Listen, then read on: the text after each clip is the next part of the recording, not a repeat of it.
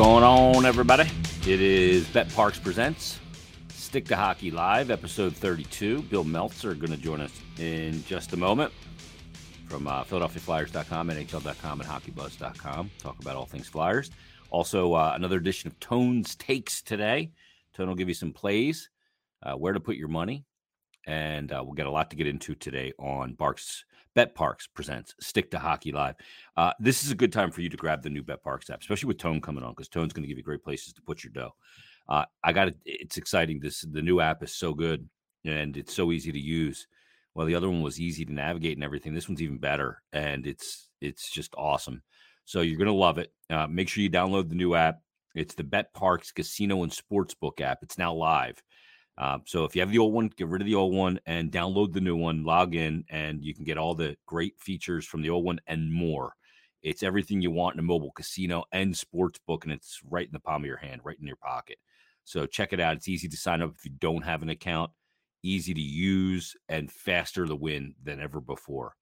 It's the new BetParx app, and like you see that little X at the bottom uh, left of the screen there. That's kind of what you're looking for. That's the app. That's when you know you got the right one and I'll show it to you as well on my phone um, because it's it's so simple to use and you're going to love using it. So it looks like that as it's opening up for me right now. Uh, so check out the BetParx app, and right now BetParx users will have the choice of either a twenty dollar casino bonus or a twenty dollar free sports bet. So just download it, open it, check it out, get used to it. And uh, you can download the all new BetParx app today. You do need to be over 21 and present in Pennsylvania. Gambling problem, call 1 800 Gambler. So Bill Meltzer will join us just a minute. Like I said, Tone, another edition of Tone's Takes. Tone's got some plays for you uh, for this Thursday. A uh, good place to put some of that uh, that hard earned cash and make it grow. That's what Tone does. He makes money grow.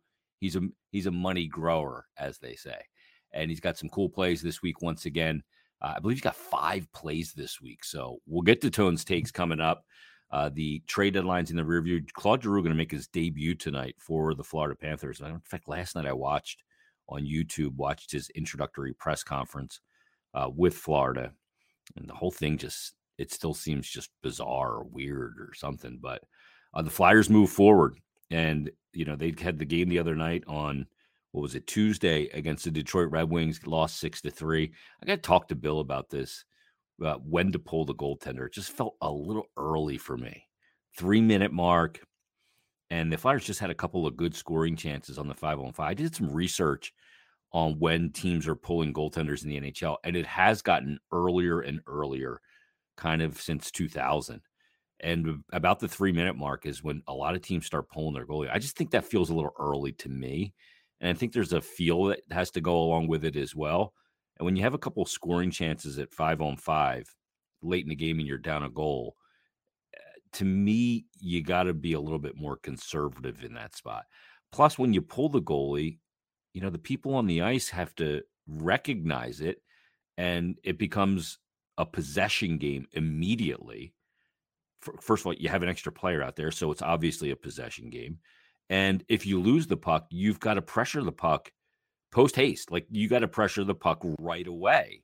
And Flyers didn't do that. And, you know, they pull the goalie with like three minutes to go. And then at 309, they give up an empty net goal. Now you're down two. So it seemed a little bizarre to me. But let's get to the man right now. I want to talk about that and some other things with uh, Bill Meltzer from NHL.com, HockeyBuzz.com, and PhiladelphiaFlyers.com. He joins us on BetParx Presents Stick to Hockey Live. And Bill, it felt a little early to me. First of all, how are you? I'm, I'm doing well, thanks. I'm just kind of riffing about this pulling the goalie thing, and I've done a bunch of research, and I know teams are pulling the goalie earlier than ever before, but when it happened the other night, it felt too early to me, and it didn't feel like the players were ready for it or aware of it. Yeah, but I mean, it, it seemed like players in the ice weren't aware that Hart wasn't wasn't in the net anymore. Just uh, just based on how easily the Flyers gave up the ice. Yeah, you got to pressure the puck right away when you lose it with the goalie out. Yeah, I mean they, they were just treating it like a like a dump in, and oops, goal, goalie's not there, so he just guides it into the net, and then all of a sudden you're down by two.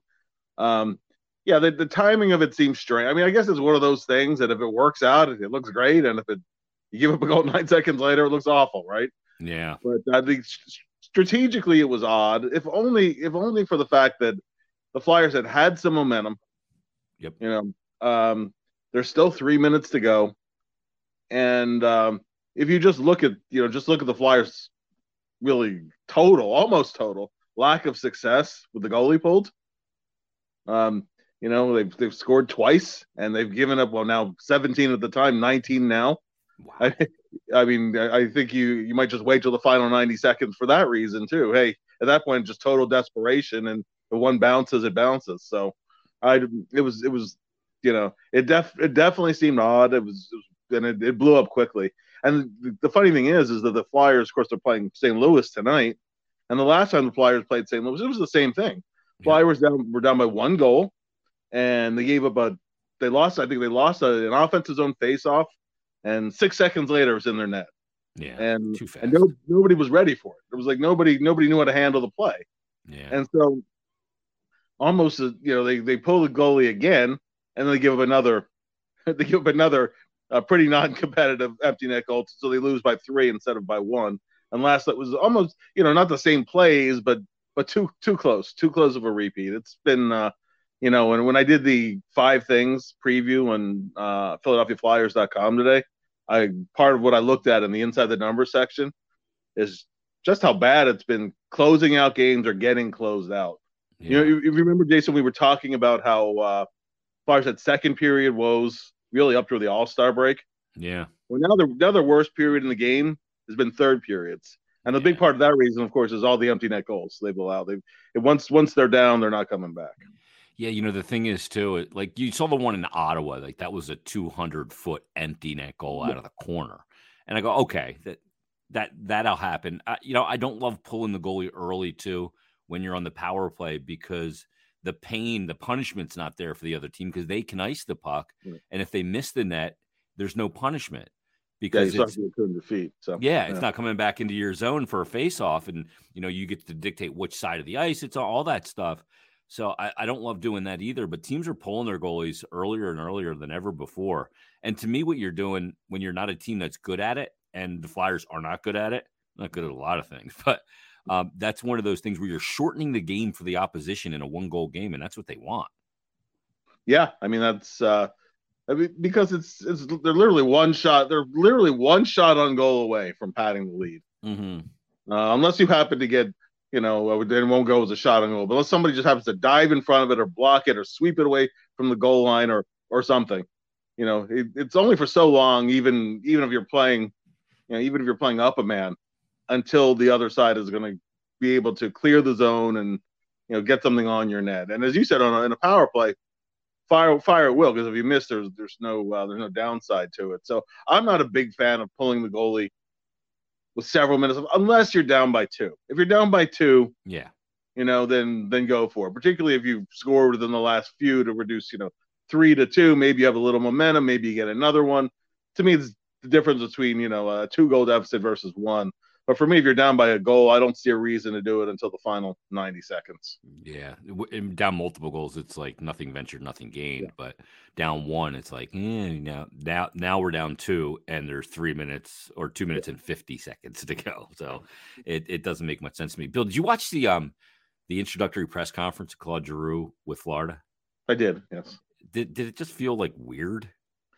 It felt very, it felt very odd. Yeah. yeah. It's, uh, it, it uh, you know, it, I don't know. It's going to look out of place with him in a in a any other uniform but a Flyers uniform for for a while. Even even watching the playoffs this year, it's just going to seem strange, right? Yeah.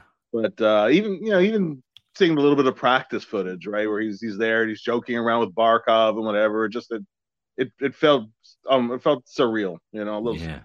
And uh, there's also a reminder as to you know how things have gone this season with the Flyers because in a lot of ways, you know, go in you you're hoping and you're thinking it wasn't going to be that way, right? Yeah. He and he mentioned that quite a bit. You know, the thing is, is in his press conference, I still got this this vibe from him that he still felt conflicted about the decision to leave. Mm. You know, like he talked about being excited and going after the cup, but I could still sense conflict. I, I sound like Darth Vader. I can sense the conflict within you, but it still felt like he was conflicted about leaving or heartbroken or something. I don't know. Well, I mean, you know, being a flyer, being there's it was the only thing he'd ever known, right? And yeah, and you, you go go all the way back to, you know, working up to playing for the Flyers, right? The 2006 draft. So he's been part of the organization, including the two years before he really debuted. You know what? For 18 years at that point, it's yeah. uh, it's uh, it's a long time in one organization. I, I can understand. I can understand feeling pulled in different directions. Plus the, you know, and I guess his family, you know, he and his family will rent something in in uh, South Florida, but it's still it's it's different. It's it's just uh, it, it's a big change. Yeah, it really is, and it, and we'll see him tonight. Get it, he'll make his debut against Montreal, and uh, we'll see what you know what that team can do. But you know, Bill, a lot of Flyer fans, I'm still seeing it on social media, are clamoring for the return of Giroux. You and I respect his game to a very high degree, and you know appreciate uh, the nuance of his game and every element of it. Uh, but I think that the organization needs to move forward without him, whether he wants to come back or not.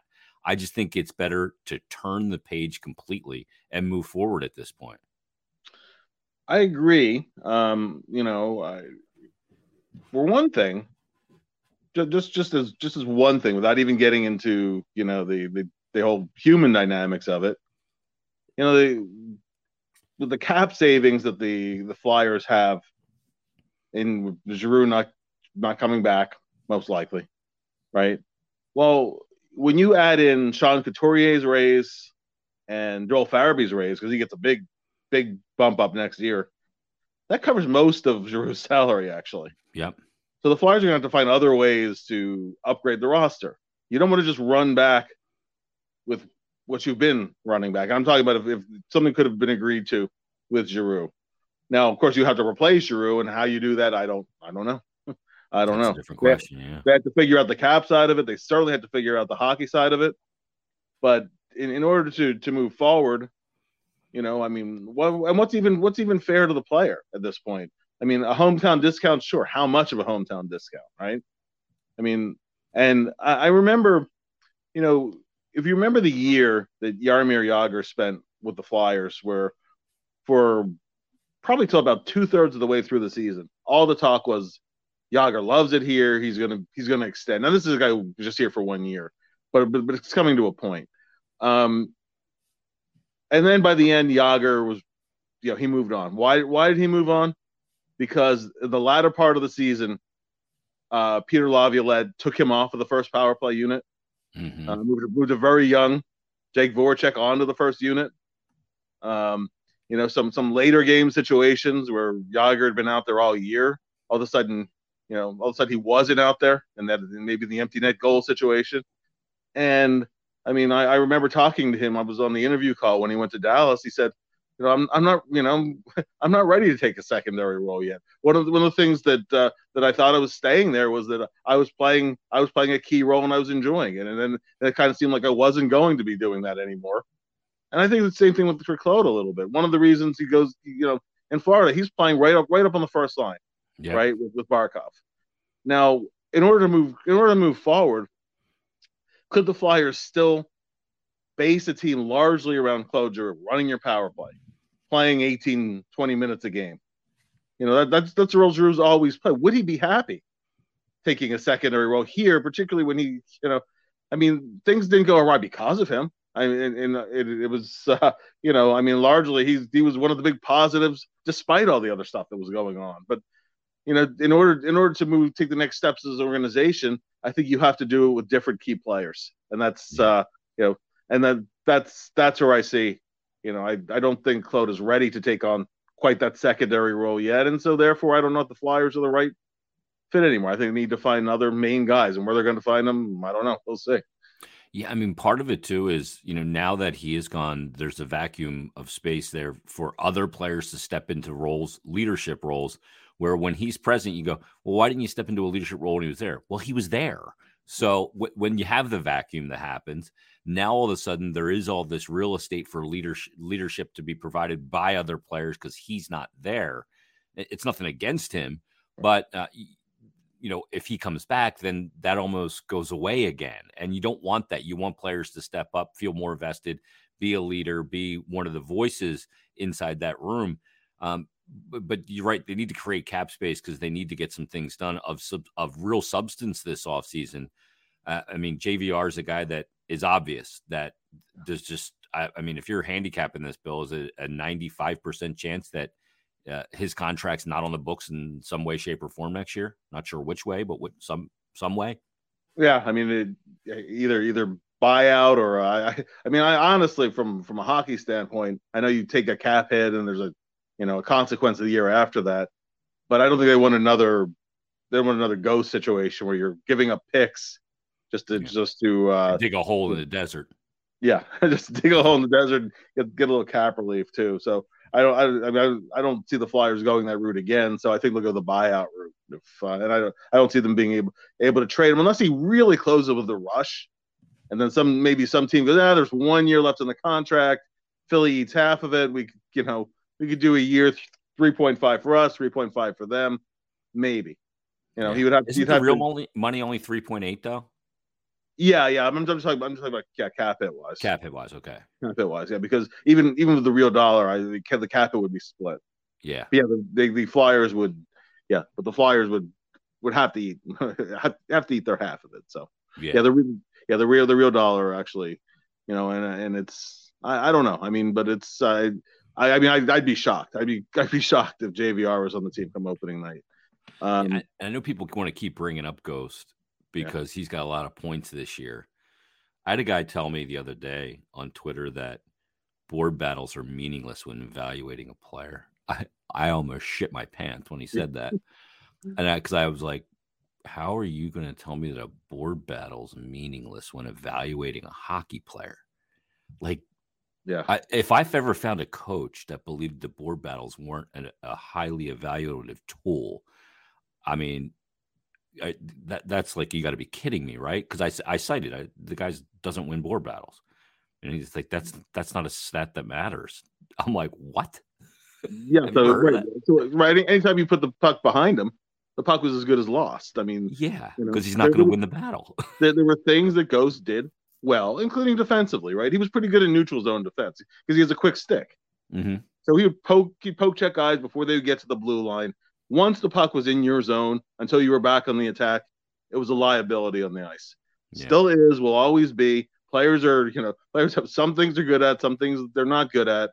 And while I do think he worked over his career to lessen that a little bit, the point being when the puck is over, you know, the puck is in your zone, you hold your breath with ghosts yeah. on the ice.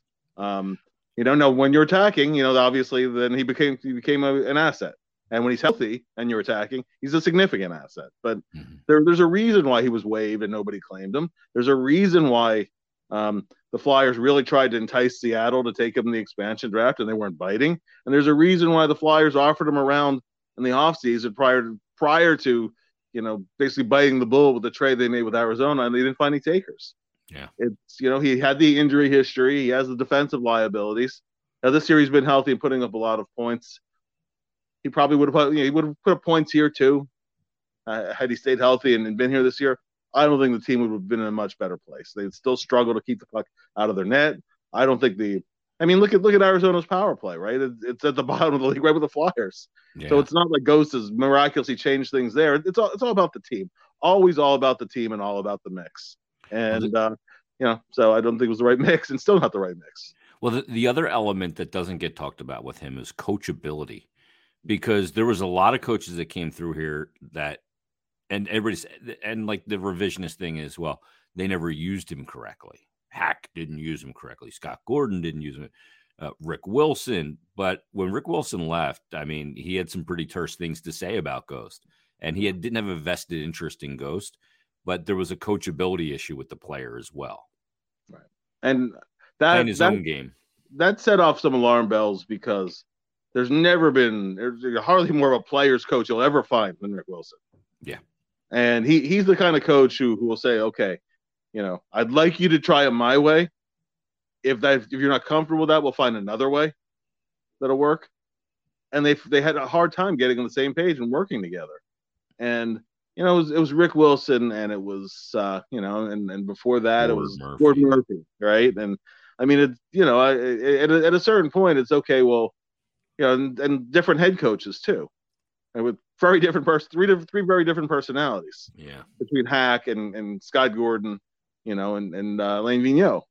And so if you you know if you're not on the same page with any of them, I don't know that that that does raise some question marks about uh, about coachability. Uh, and I know, you know, and I, I think Ghost had a point in saying that his confidence came from his offensive game and everything else sure.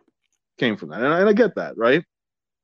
And I'll tell you that all my own dealings with Shayne were positive ones. I really, I, I had a good rapport with him as, as a reporter covering a player. So I liked Shayne, and you know, and, and and he was a fun player to watch, especially when he was going well. But I don't, I don't think he was the right player for the for the team mix anymore. And certainly they haven't they haven't replaced him because Gustafsson certainly didn't didn't replace him, and uh, you know, the Keith Yandle situations here certainly hasn't worked out for for the Flyers either. So they're still you know they're still back at the drawing board trying to find someone to play that role, and hopefully that'll be Cam York. Yeah, yeah. He's. What, what is your estimation on how he's played on that right side? Because to me, he's been better than I thought he would be on that right side. Uh, I don't want to say he's been great, but he's been very steady. I don't see any issues there. Yeah, I think I think he's adjusting really well. Yeah, honestly. I do too. And since they since they put him up with Provorov as opposed to the third pairing, you know, I think he's taken the next step in it. I, I I'm actually I'm actually confident if he stays there that he can make that adjustment and be okay. So you you would be okay with him being a right side guy as a left shot, or is that uh, not it, particularly it, ideal? But you can not not ideal, not ideal. I mean that's uh, I mean if if you have to go that way, you go that way. Um, mm. I mean, you know, hopefully you have Ryan Ellis back next year, healthy, and that that still is you know, of all the question marks hanging over this team, to me, that still is one of the real big ones because, you know, it, first of all, first of all, there's there's no absolute confirmation as to what the exact injury is. Yeah, you know, we we've heard, you know, we've heard stuff. We've all, you know, we've heard, we've talked to people, we've heard stuff. Oh well, it's you know, it's one of those combination core muscle things that it's hard to describe as one specific thing, and like it, it can present in the hip, but it's really a groin. Da, da, da, so it's, it's one of those com- complicated to figure out how to treat things. But still, I'd like to know the exact nature. And here we are getting late into March. I'd like to know what the final treatment plan is going to be. And I know they're saying they're they're finalizing a decision, but I think that you know once you're getting to about six months before training camp, I think it's really important to make that decision, whatever that decision is. Yeah, Bill. The, the amazing thing is, I had Chuck on Flyers Daily the other day after the deadline, and he basically said they're still not resolute on if he's going to have surgery or not. No. I mean, this is a player that hasn't played a game since early November. Right. And like it's it is it seems like it's some sort of state secret what's going on here. It, it's very odd. Yeah. You know, with uh, Couturier, okay, once they said he's having surgery, he's shut down for the season. Yep. They said what it was. They said what was they said was with Kevin Hayes. And and and it stayed it stayed very nebulous with uh, with Ryan Ellis, a guy who how many eggs did the Flyers put in that basket as being a guy who's going to come in and play 22, 23 minutes a night, play in every situation?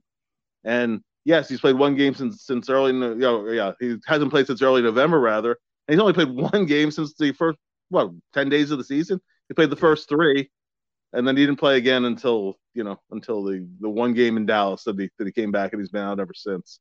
I, I think I think more you know we need some clarity here, uh, yeah. and and part of that clarity is okay. Is this is this going to be a guy you're going to have to replace this offseason? Is he going to be a, a, guy who ends up in long term term injury reserve next year? And uh, it concerns me when when it's uh, and I know there's never any guarantees, right? But the hope is he's ready for the start of next season. Well, the hope is also he stays healthy next season too. Yeah. You cannot have again what happened this season. You have to be able to count on him, and if you can't count on him, you have you have to think what's the contingency. Yeah, I mean that's the thing. You're looking for you're looking for a replacement at, at, forward for Giroux in a lot of ways, but you don't know if you're also looking for now a replacement for Ryan Ellis, and you got to wonder where his head is at this point too, yeah. because I mean he was a guy that seemed like really stunned when he got moved. Like yeah. Cam Atkinson was like, "Yeah, I got moved, awesome, yeah, gritty." The whole, you know, I was like, "All right, that's interesting," but Ellis was was like, "Whoa," you know, and hasn't been able to assimilate with his teammates. I mean, he's played four games, and you got to just wonder where his head in is. He bought into this situation? Does he want to be a part of a team that is in this situation that they're in? I mean, you can't be watching this and going, "I can't wait to come back." you know what I mean? Yeah, yeah.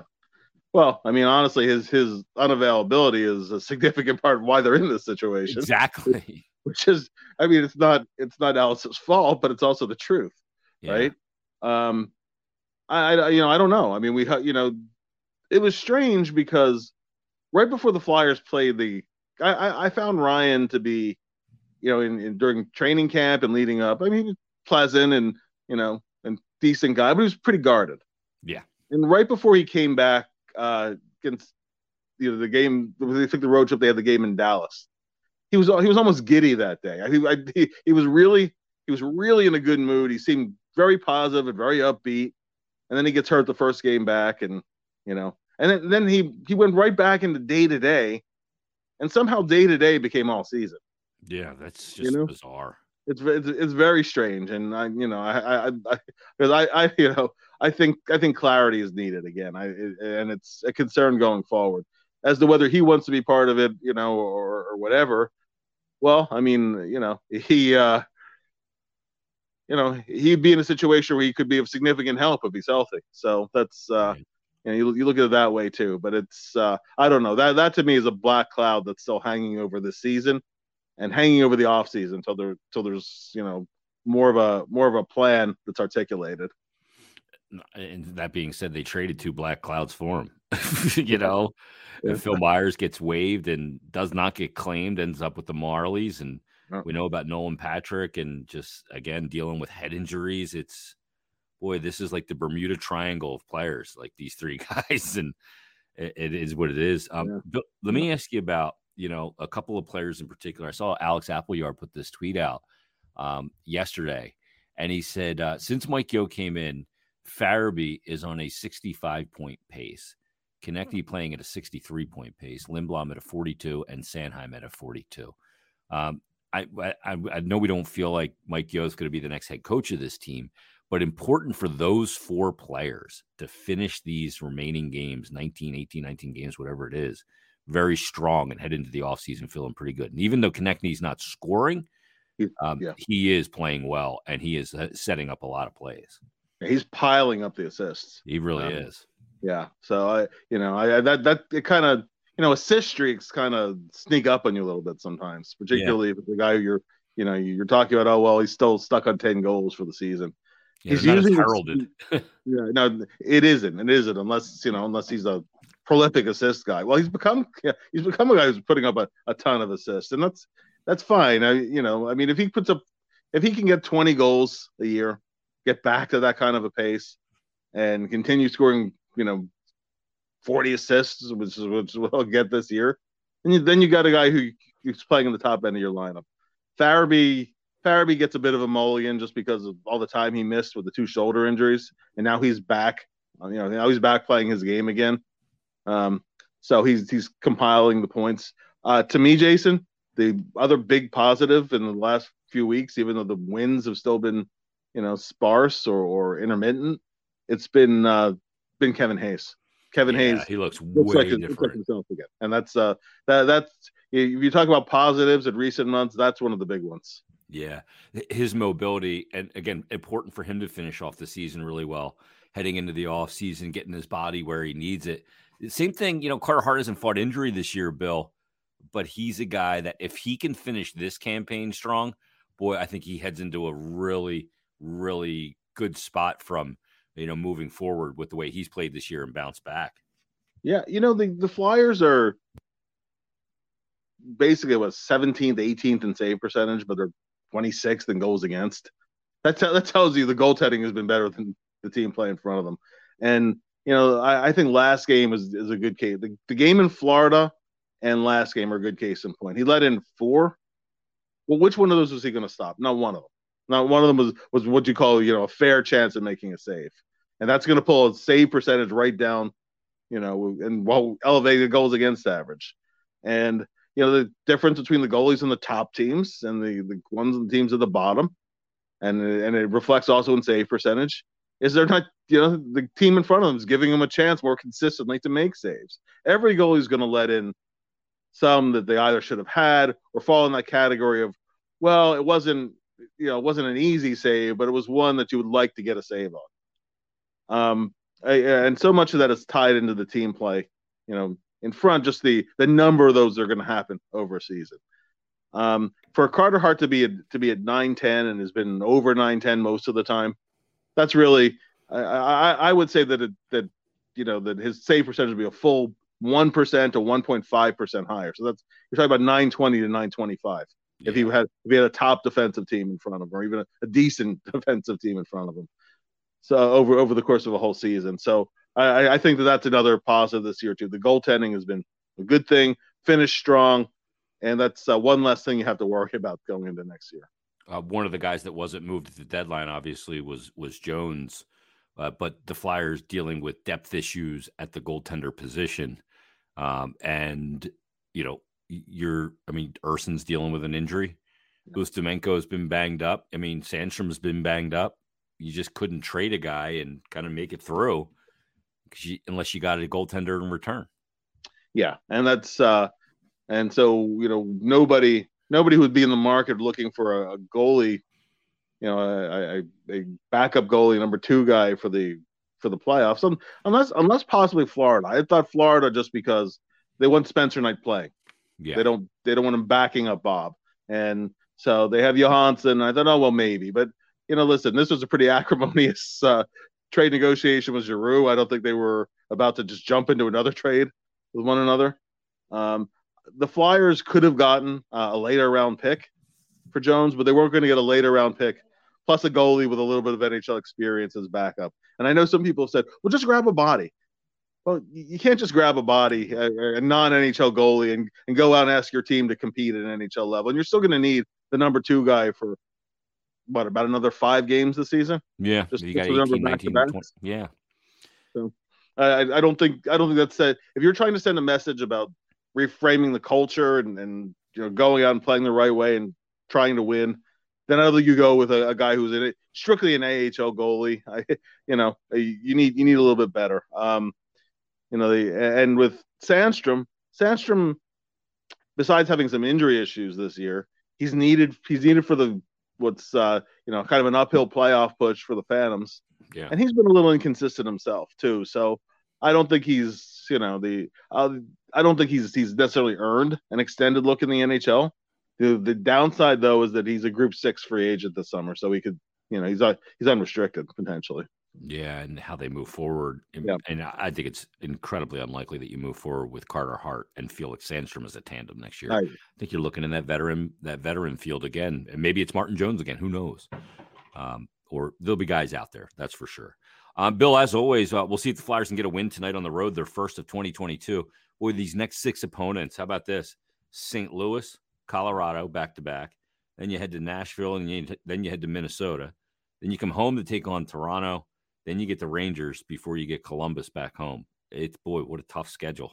yeah, yeah. You have teams, a lot of teams in there that uh, you know have something to play for, and yeah. the Flyers have you know the, the proverbial playing for pride in jobs. It's tough. Mm. So it's uh, you know see, see see what they can do. I guess. Yeah. Bill, thanks for doing this as always. Uh, read Bill stuff on NHL.com, PhiladelphiaFlyers.com, and HockeyBuzz.com. Stay well, brother. You too, man. Talk to you soon. All right. There he is, Bill Meltzer, and uh, joining us on this episode of BetParx Presents Stick to Hockey Live. And it is that time. We do this every Thursday. We do a little something we like to call Tones Takes.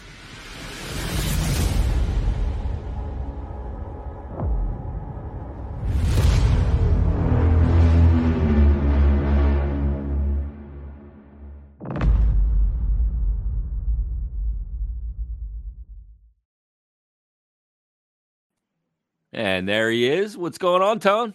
Hey, what's up, Jason? How you doing?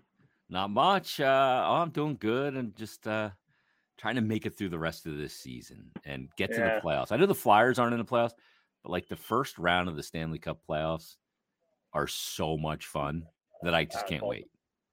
Yeah, I was watching the uh, Calgary Vancouver game on Saturday night, and like the first ten minutes of that game, Calgary they just they got blown out by Vancouver. You know, a couple weeks before that, the way they just came out, it just reminded me of like playoff hockey. So yeah, mm-hmm. I'm waiting, man. I can't wait myself. That that I think that Calgary team can, can possibly take out Colorado in the West. I do too. They're built like, for it, and you know they're built for the playoffs. You know the, yep. the Toffoli signing was huge for them. Yep. You know Markstrom holds up, which I think he should. I mean they have Sutter as a coach, like they are primed for a run Yeah, I agree. I maybe, think they're, maybe they're a Canadian team will finally, yeah, maybe a Canadian team will finally win a cup. We'll see, right? Oh, it's been so long since '93, and Yeah. one of the last Canadian teams to get there. I mean, prior to last year. I mean, obviously Montreal gets to the final last year in that weird circumstance, but Calgary's one of those teams that uh, back in what 04 loses to uh, loses to Tampa. That Jarome Yep. Iginla team versus the Lecavalier Marty Yeah. St. Louis uh, that Tampa Great series. Great Oh, it was. that was. Yeah, Lecavalier and, and Iginla went at it in that. They had they had scrapped They in that did. series. Yep, yep. That's one dude I'm not messing. I'm not messing with Jarome Iginla. No thanks. no, no way. uh, Tone, let's get to the picks. Play number one. Uh, you like the LA Kings here, three way minus one fifteen.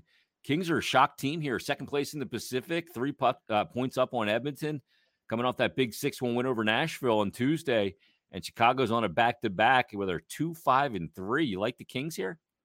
Yeah, I like the Kings. They handle business at home. They're yeah, they, like you said, they're a surprise team this year. They're hanging around still, uh, second in the division. Um, have a little, you know, some injuries with Doughty and Arvidsson who have affected them recently, but uh, they've won two out of their last three home games. Uh, I like, yeah, I like the Kings to take care of business tonight. Uh, Chicago, they just, you know, they traded Fleury. They're kind of like, you know, selling off the rest of the season. Uh, Delia might go tonight in net, who's a, I mean, Lankinen's okay, but Delia's much more of a drop off. So even even if Lankinen still goes, I like the Kings here at home in regulation. Yeah, and Los Angeles man, they did a nice job recoiling that team, really have, and uh, we'll see what they're able to do in the playoffs as they make Yeah. the return to the postseason. And you're right with with Fleury gone now. There's a lot of noise around Chicago with Kane and Toews Yeah. not being happy, and Yeah, and with the Hagel trade too. I mean, how about that yeah, trade? He's Yeah. a young guy too. Like I couldn't believe what, what they got back for him. Toews, was, Toews wasn't too happy about it. So yeah, he was critical of that. Yeah. Um, let's stay out west and take a look at San Jose and Edmonton here. Over six in this game, minus one twenty. yeah, the Sharks are scoring the past three games. They scored 11 goals. Uh, Edmonton has scored 27 goals over their last five home games. I mean, they're always a threat to score at home. Uh, they get Ryan Nugent Hopkins back back tonight, which you know should help them depth wise. Um, Kaapo Kähkönen's going in goal. If Reimer was in this game, maybe I would stay off of it. He's just one of those guys I don't like to like to bet against because he can you know he can pull out 40 saves any day. But with Kakinen going, I like I think this game's going to go over uh, over six. So All right. So San Jose Edmonton over six on the total. And let's uh let's go with a former uh, San Jose Shark and Evander Kane over three and a half shots on goal you like tonight as a player prop. Yeah, plus 130. I mean, he's hit this in 64% of his home games with Edmonton, as opposed to only 21% on the road. I mean, that discrepancy right there. Uh, you know, at plus one at plus 130 against his old team. He played them in San Jose earlier this year, and he had four. So I think he can do that again tonight. So yeah, definitely taking the value in that one. All right, so you got Kane over three and a half shots on goal at plus one thirty. Good plus money there. Uh, let's look at Montreal and Florida. A lot of a lot of Flyer fans will be looking at this game because it's the debut of Giroux. Uh, But you like the over total in this game.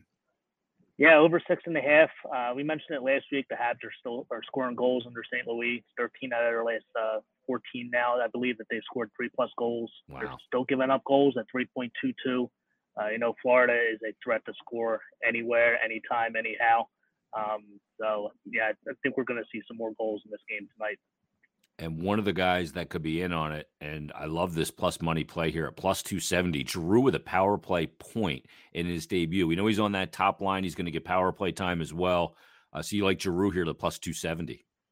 Yeah, you, you know by now I'm not afraid to uh, you know lay the, the plus money on some of these plays and take a take a shot. Um, he's playing on that first power play unit.